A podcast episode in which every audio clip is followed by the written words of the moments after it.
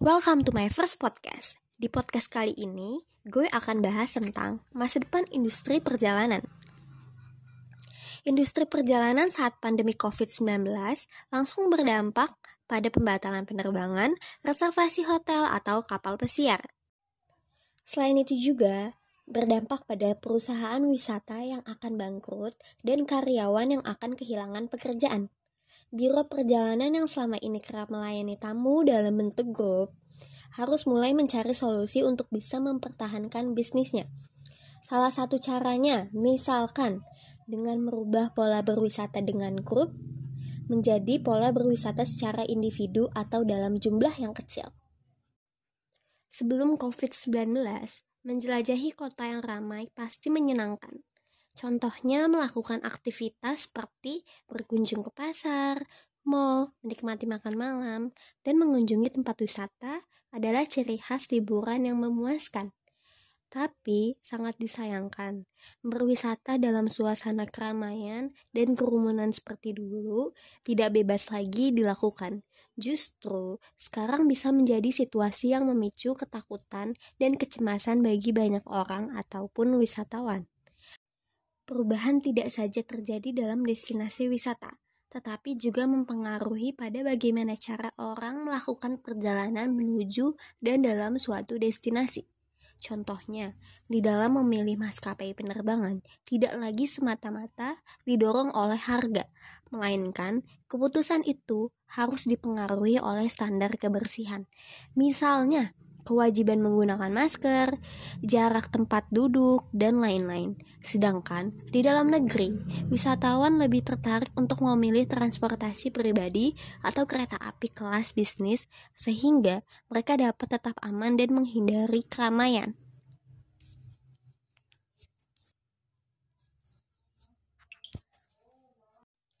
Berbicara tentang masa depan, terasa sangat berbeda saat ini dikarenakan pariwisata global tengah berjuang bersama-sama untuk bisa pulih kembali dari covid sembilan belas. Kita akan melihat bahwa popularitas dari suatu destinasi wisata akan sangat ditentukan oleh seberapa baik negara itu dan wilayah itu mengendalikan virus corona, tindakan pencegahan yang ada, dan bagaimana wabah ditangani sejak awal akan mampu meyakinkan para wisatawan bahwa mereka akan aman selama berada di negara atau lokasi itu.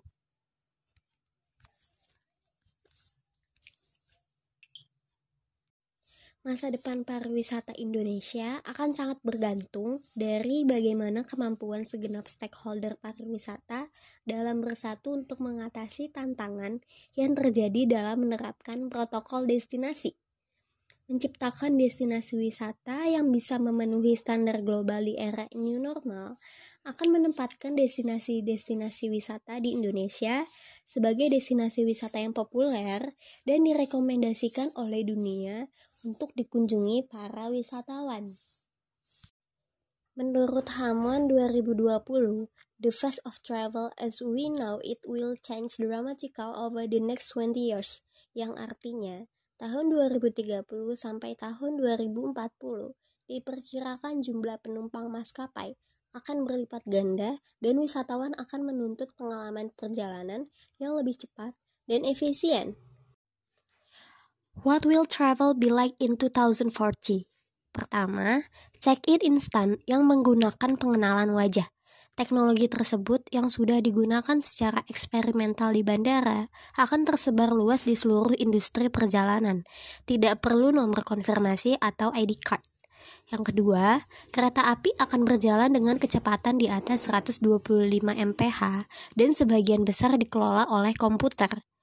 Yang ketiga, ruang angkasa akan dipilih wisatawan sebagai destinasi pariwisata.